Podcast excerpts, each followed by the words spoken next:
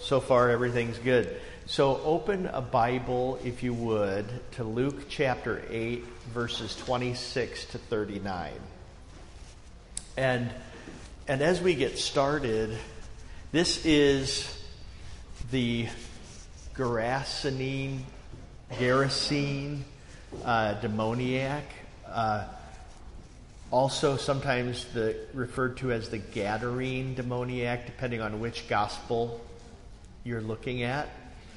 Um, so he's a demon possessed man. And in, in our, just as a preface, I would say the modern world tends to think that angels and demons are kind of, you know, fairy tales. And when I, when I first started out as a pastor in the ministry, I would say, so I was in Iowa, northwest Iowa, and it was really tame. You know, there's just nothing really going on. I don't think I did one house blessing. Um, nobody ever complained about any weirdness going on, you know, like uh, paranormal activity or anything like that. And then I went to Northwest Indiana, uh, took a call to Northwest Indiana and people were having all kinds of weird things happening in their houses. Um, and I did a lot of house blessings. And when I first started doing house blessings in Indiana, some of the older folks there thought that was weird that I was doing house blessings. And they were like, Why are you doing that? And I said, Well, you know, there's angels, there's demons, there's good, there's evil, and sometimes evil really tries to push in on people and, and on their lives. And so it became a, a teaching opportunity. And um, so when I think about an account like this in, in the Gospels, it's, it's a real thing. And you know, in many cases, people don't suffer um, demon possession, but maybe oppression. And, um, you know, just torment. But what we see in this text today is a demon possession. Um, when we look at it, it also has some themes of um, the catechumenate, where uh, one is being drawn out of the world. So, you know, there's like two levels to this text. So, one is the historical, historical account where Jesus comes onto the shore and finds this, this man demon possessed and he heals him and, you know, changes his, turns his life around. But then there's also a lot of symbolism. So, you know, you kind of look at it like an icon and you see different spiritual themes at work within it. So, early Christians, for example, they often had like a three or four year catechumenate, um, even for adults, which is a you know stretch for the modern culture. But um, but in those days they did it. But there was also exorcism that, that would take place somewhere within the catechumenate or, or at the beginning. Um, in those days, there was a lot of occult activity, uh, a lot of paganism, uh, Greek philosophy, and there were mystery religions that there were a lot of people caught in in these different things. And so uh, it seems to me that as we look at this text this morning that the man that is possessed might have been involved in some pagan ritual practices of sacrifice. And so there's there's a lot of themes weaving in and out and we'll we'll do our best to to get through it today and uh, take a look and see what Jesus means to teach us. So let's take a look at the text itself. Luke chapter 8, beginning at verse 26. And let's just read through it and then we'll, we'll walk through the, the handout. Then they sailed to the country of the Gadarenes, which is opposite Galilee. And when Jesus stepped out on the land, there met him a certain man from the city who had demons for a long time. And he wore no clothes, nor did he live in a house, but in the tombs. When he saw Jesus, he cried out, fell down before him, and with a loud voice said, What have I to do with you, Jesus, Son of the Most High God? I beg you do not torment me. For he had commanded the unclean spirit to come out of the man.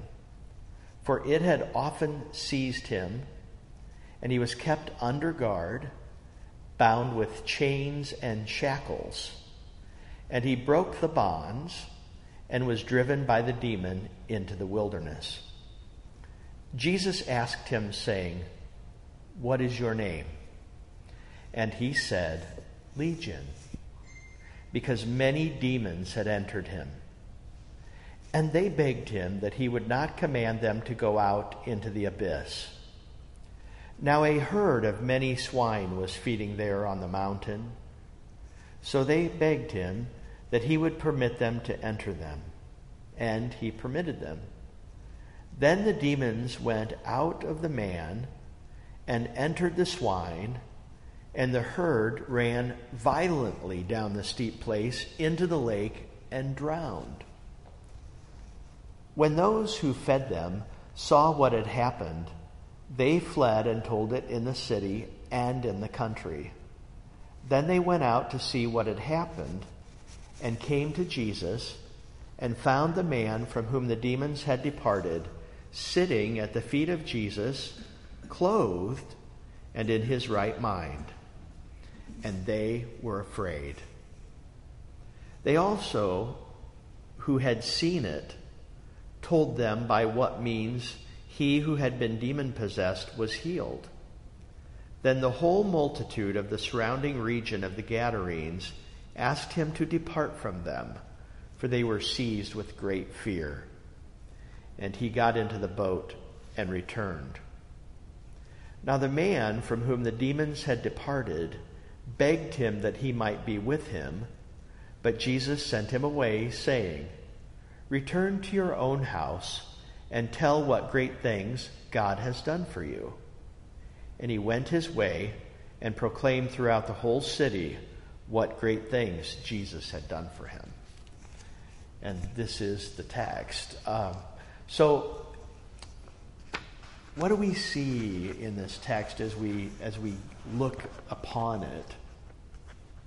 Well, so you have the synoptic gospels, which are Matthew, Mark, and Luke, and they tend to cover much the same material in, in similar ways. John's gospel differs um, quite a bit, but usually, even in the synoptic gospels, they rearrange the order of events to fit maybe the theme. So, like if Mark's going for a certain theme or Matthew's writing to Jewish converts to Christianity, so maybe he emphasizes certain things. But all three synoptic gospels have these four accounts in order. So, calming this, Jesus calming the storm, driving of the demons into the pigs, the woman with the flow of blood, and the raising of Jairus' daughter. Those are all in the same order in all three gospels which would lead us to think that these did all happen in that same order, in the same kind of frame of time. But Jesus' relation to the demons is highlighted in the exorcism uh, in the Capernaum synagogue, for example, uh, where Jesus is preaching. So if you just take a quick look back, just for a little context of Jesus and the demons, you can go to uh, Luke chapter 4, uh, 33 to 37. And I guess back up to Luke 4:31, Jesus went down to Capernaum, a city of Galilee, and was teaching them on the Sabbaths, and they were astonished at his teaching, for his word was with authority. Now in the synagogue there was a man who had a spirit of an unclean demon, and he cried out with a loud voice, saying, Let us alone, what have we to do with you, Jesus of Nazareth? Did you come to destroy us? I know who you are, the Holy One of God. So similar to what we see in our text. And Jesus rebuked him, saying, Be quiet and come out of him.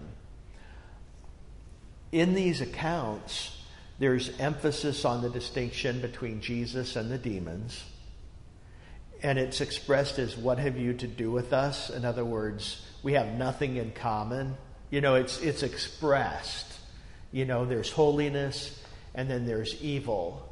And, you know, this, this then paints the, the picture of the Christian life in the same way where because we belong to Jesus through baptism, we have nothing in common with evil.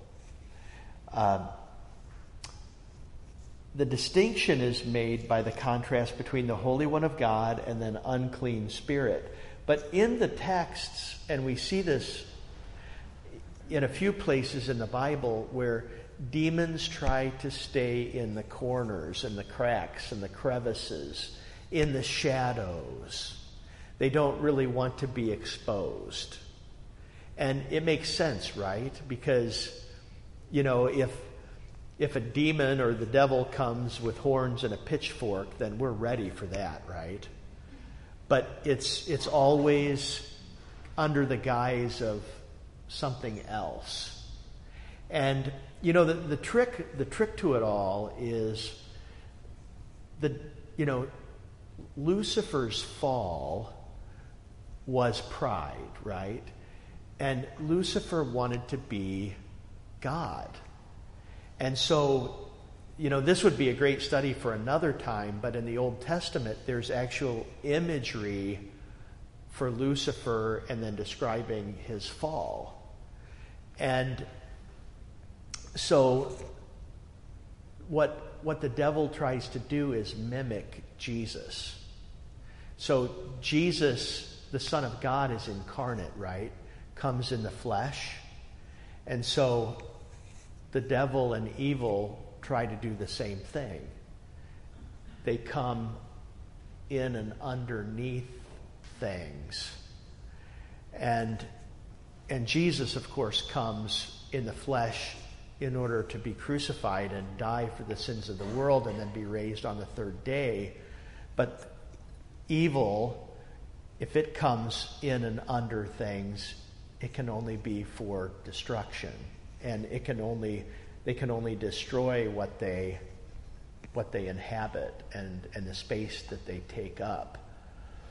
Um, this is important for the Christian life, uh, for us that, you know, what do we tend ourselves to?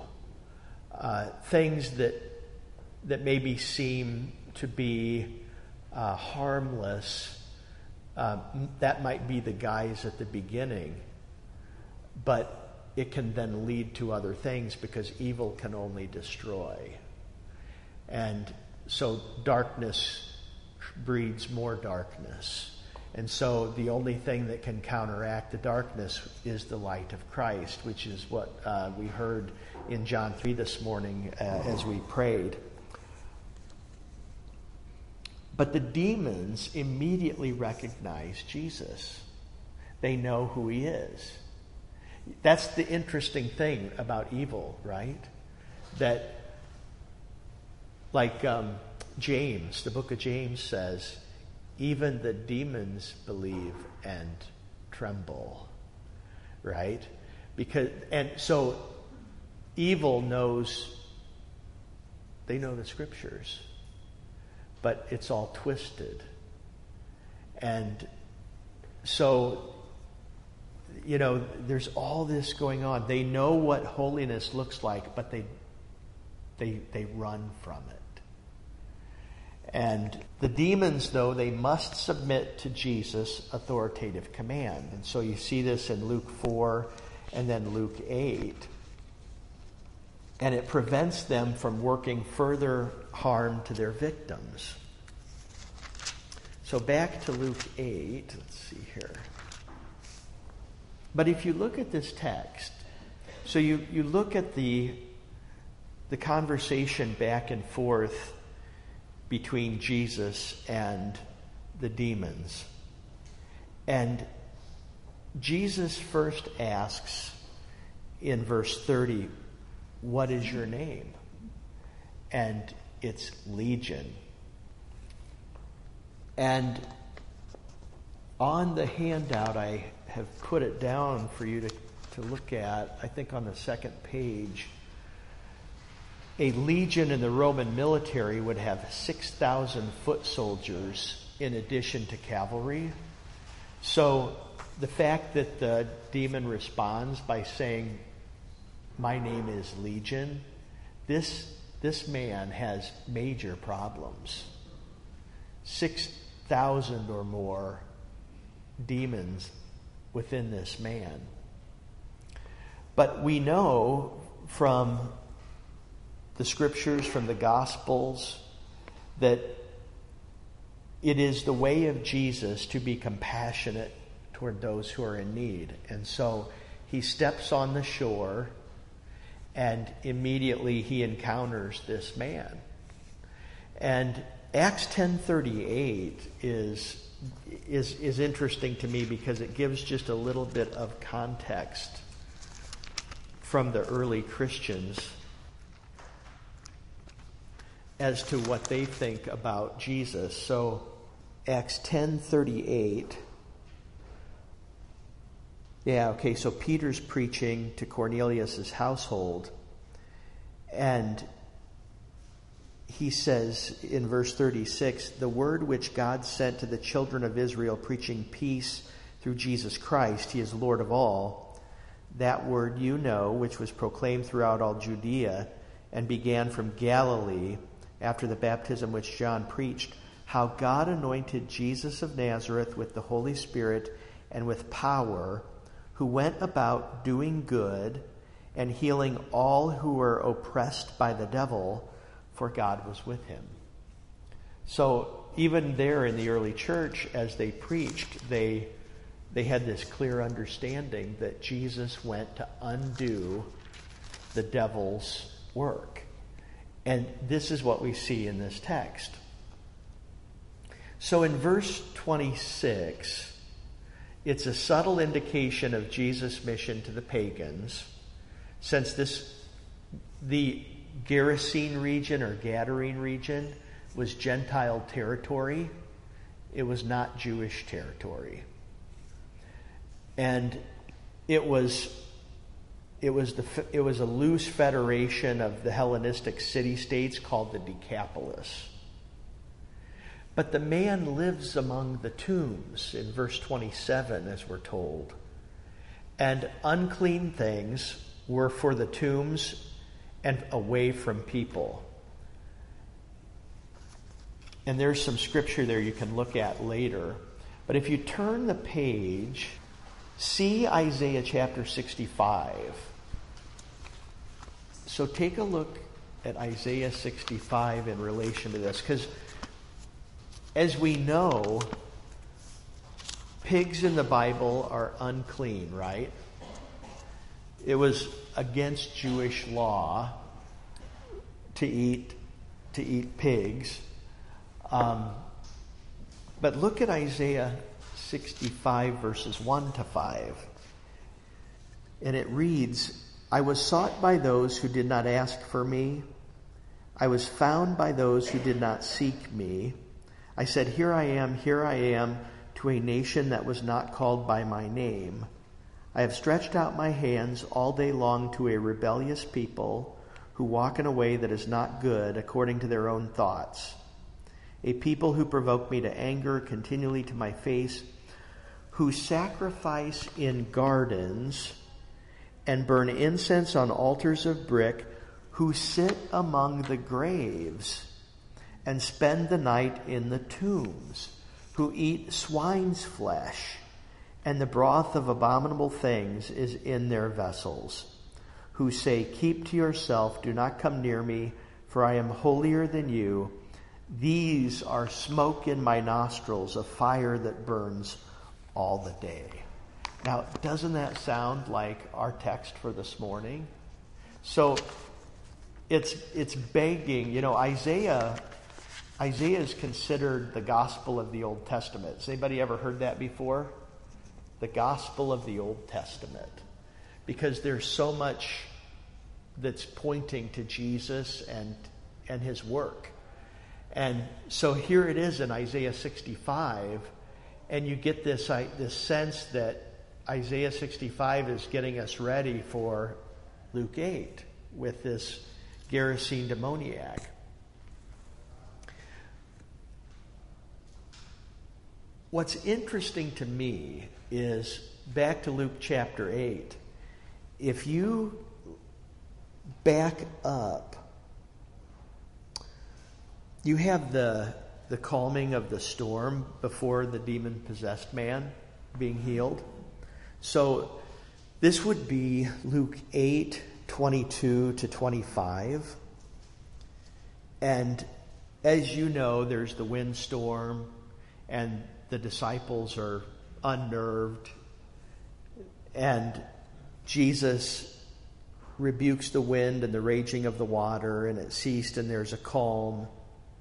And then in verse 30 or 25, Jesus says to them, Where is your faith?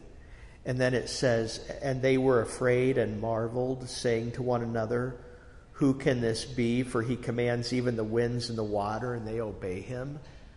So, what I'm thinking, and I, I wonder about this, Luke is using the disciples to ask the question, and then ironically, Luke is using the demon possessed man to answer the question. Isn't it isn't that interesting?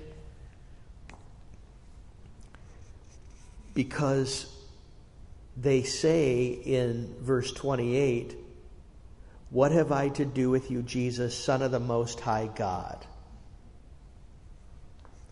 So they, they answer the question. But how did the demon possessed man get like this? Did he just wake up one morning and poof, there's 6,000 demons inside of him? Not likely, right?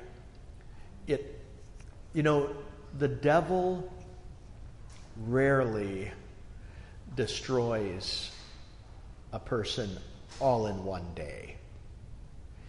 It's, it's usually slow you know, it's a slow pull, a slow turn. It's just, you know, moving the gaze just ever so slightly. And why, why would that be? If it's quick, then we'll be ready, right? But it's, it's always like a slow numbing.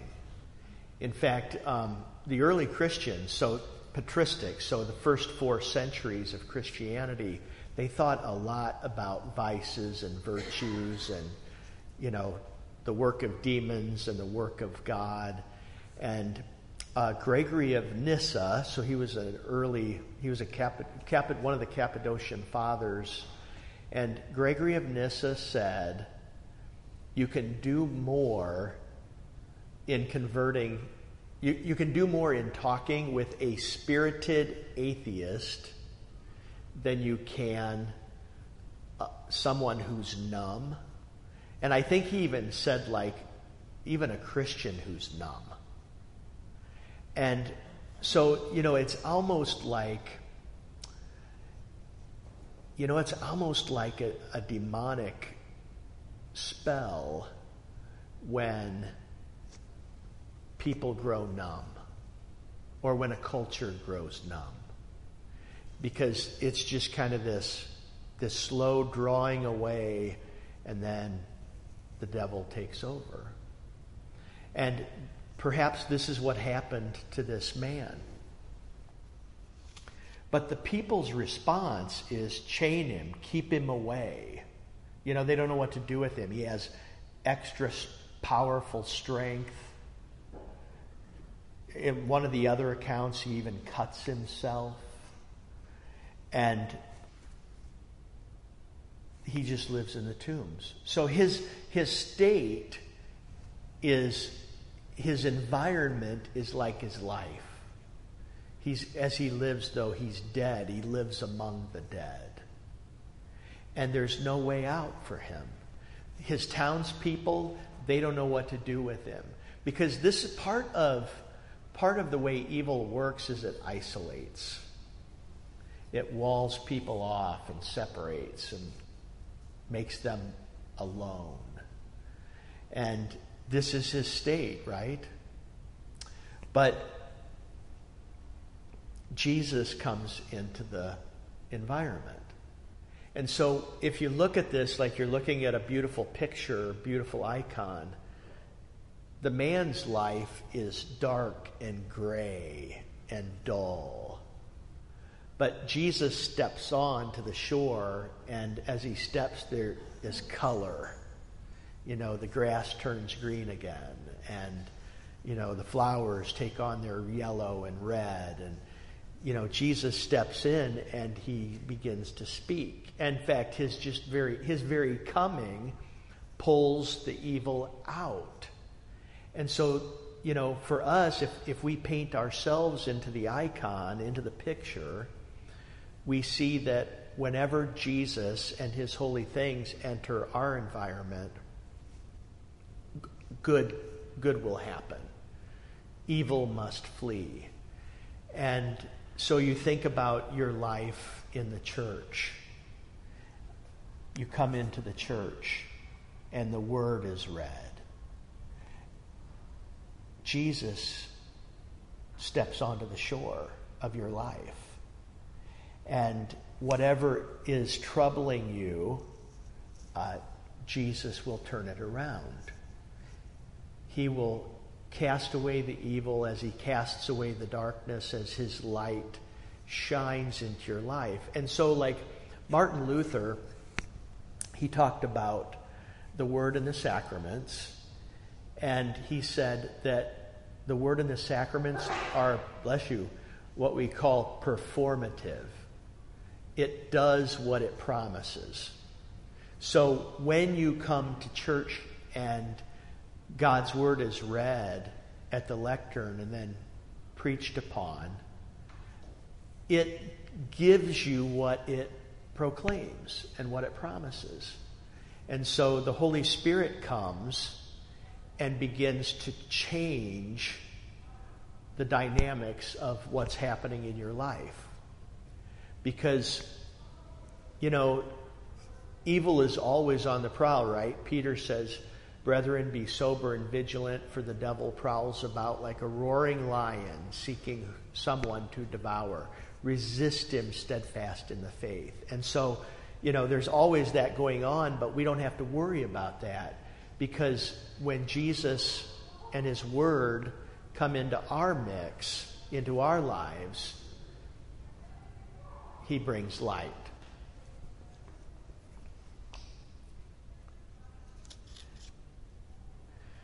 And so, what, what happens here is, as Jesus does his thing, he casts the demons into the pigs. So, you have the, the farmers that are there watching. And this is a great text for the mission of the church, too. Because, you know, you, there's several dynamics at work. And so the herdsmen see the pigs, and and how do they rush when the, when the demons go into the pigs? How do, how do they do they just sort of like, you know, linger along and oops? no, they in a mad rush, violently into the sea, into the abyss, and what do the herdsmen do? But they go back to the townspeople and they say, You won't believe what I saw. And then people come back. And as they come back, what does it say about them? It says the whole, look at verse 37. The whole multitude of the surrounding region of the Gadarenes asked him to depart from them, for they were seized with great fear, and he got into the boat and returned. Now, isn't that tragic? They have the Lord and giver of life entered their Gentile lands, and the gospel incarnate is coming to set them free. And what do they say? Would you just please leave? I just can't. This is too much for me. I can't handle this. And, you know, the interesting thing is, a lot of our world is like that. Dealing with good and evil, holiness versus wickedness, uh, the whole thing scares people sometimes. But when it's Jesus, it shouldn't be frightful if they understood it. But it is very possible that this region, because it was a Hellenized Greek region, and there's the pigs and the tomb, there is some, some background that there were some Greek religions and practices where they would sacrifice pigs at, at the tombs, and they had a whole religion that sort of weaved around that kind of thing. So it is quite possible that there were um, different religious practices. And so Jesus comes and he seems foreign to them.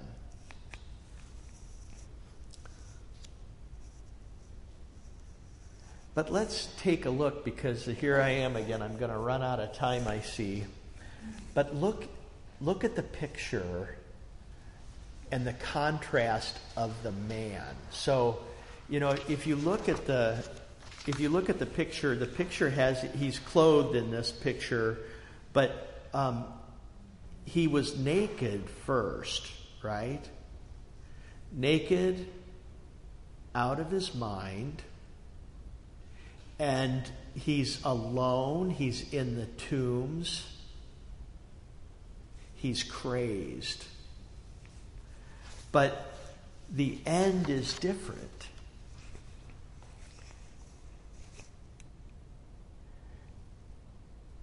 Verse 34, or verse 35.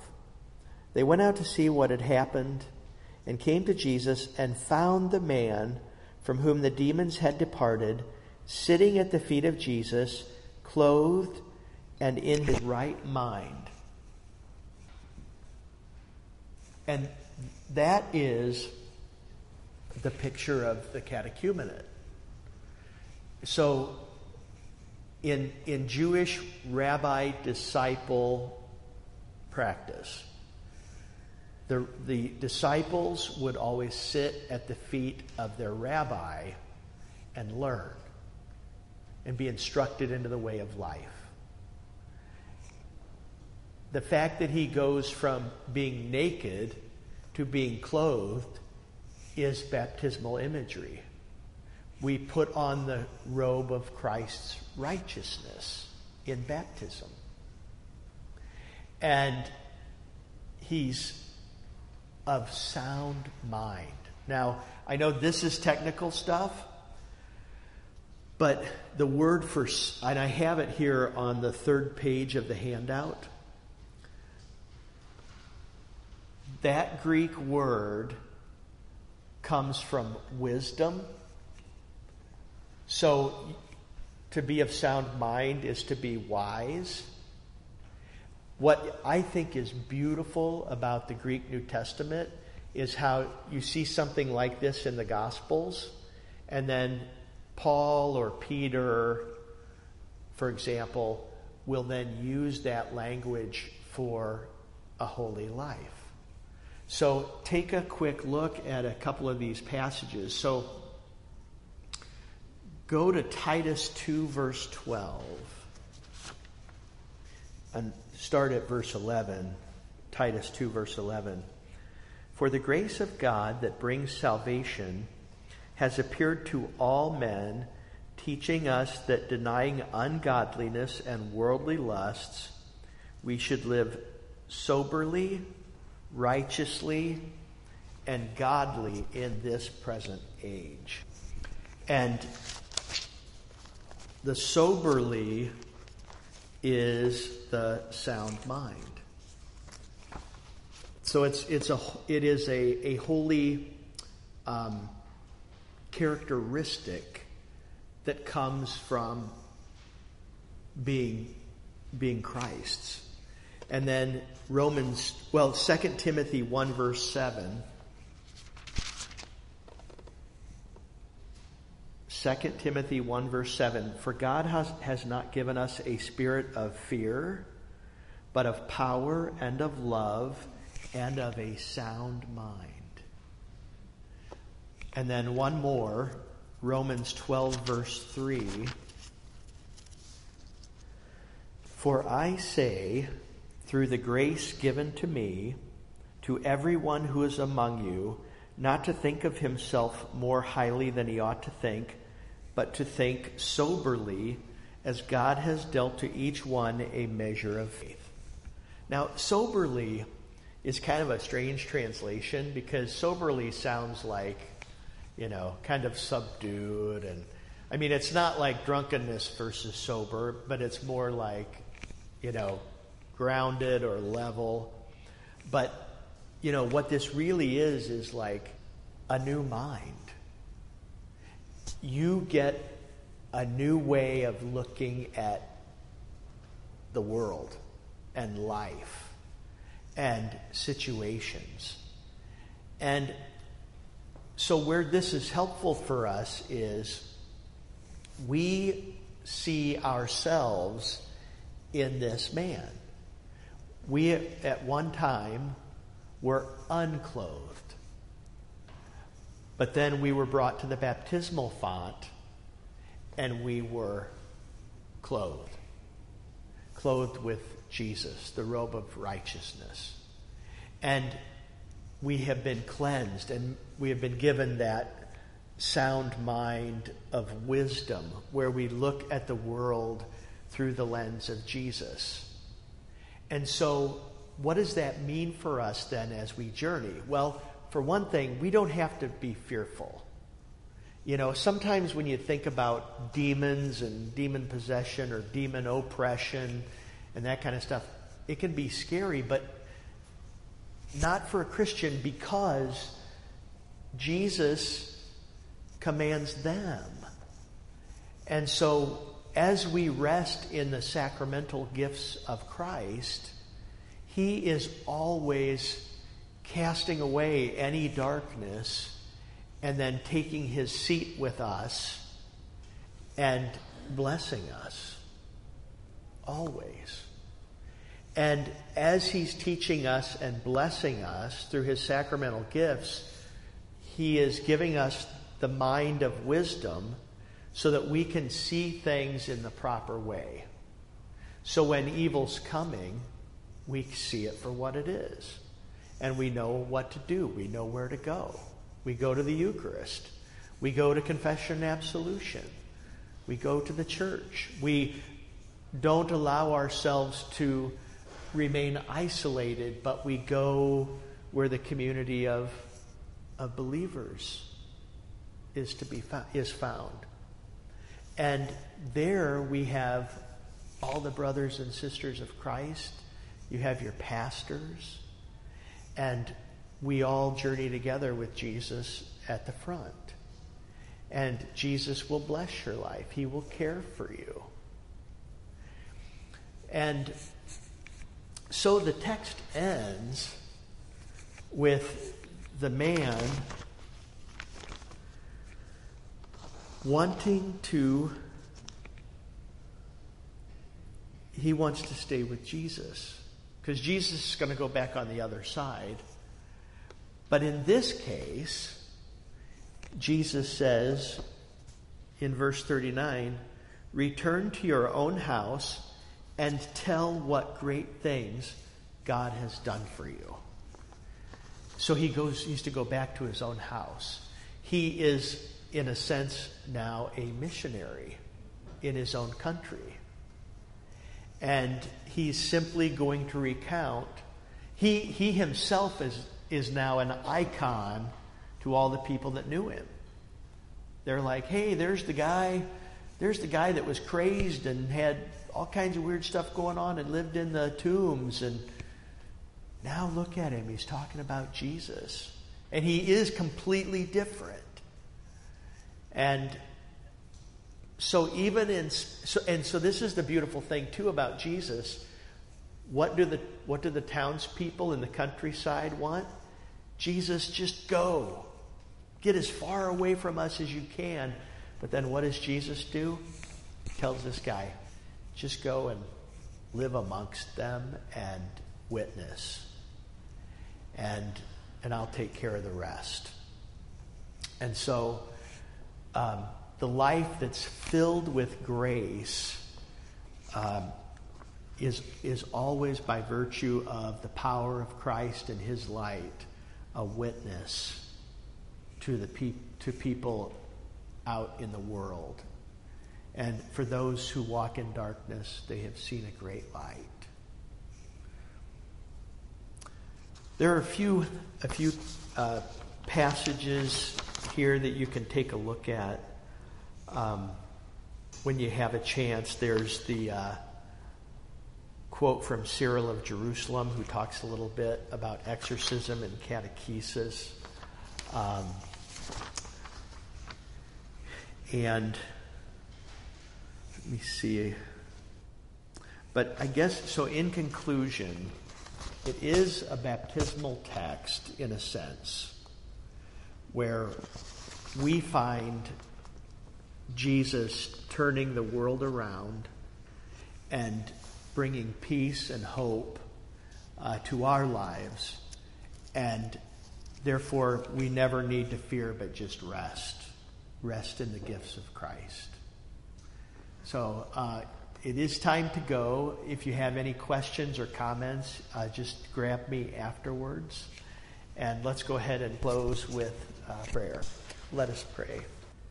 Lord Jesus Christ, whose grace always precedes and follows us, help us to forsake all trust in earthly gain and to find in you our heavenly treasure. For you live and reign with the Father and the Holy Spirit, one God, now and forever.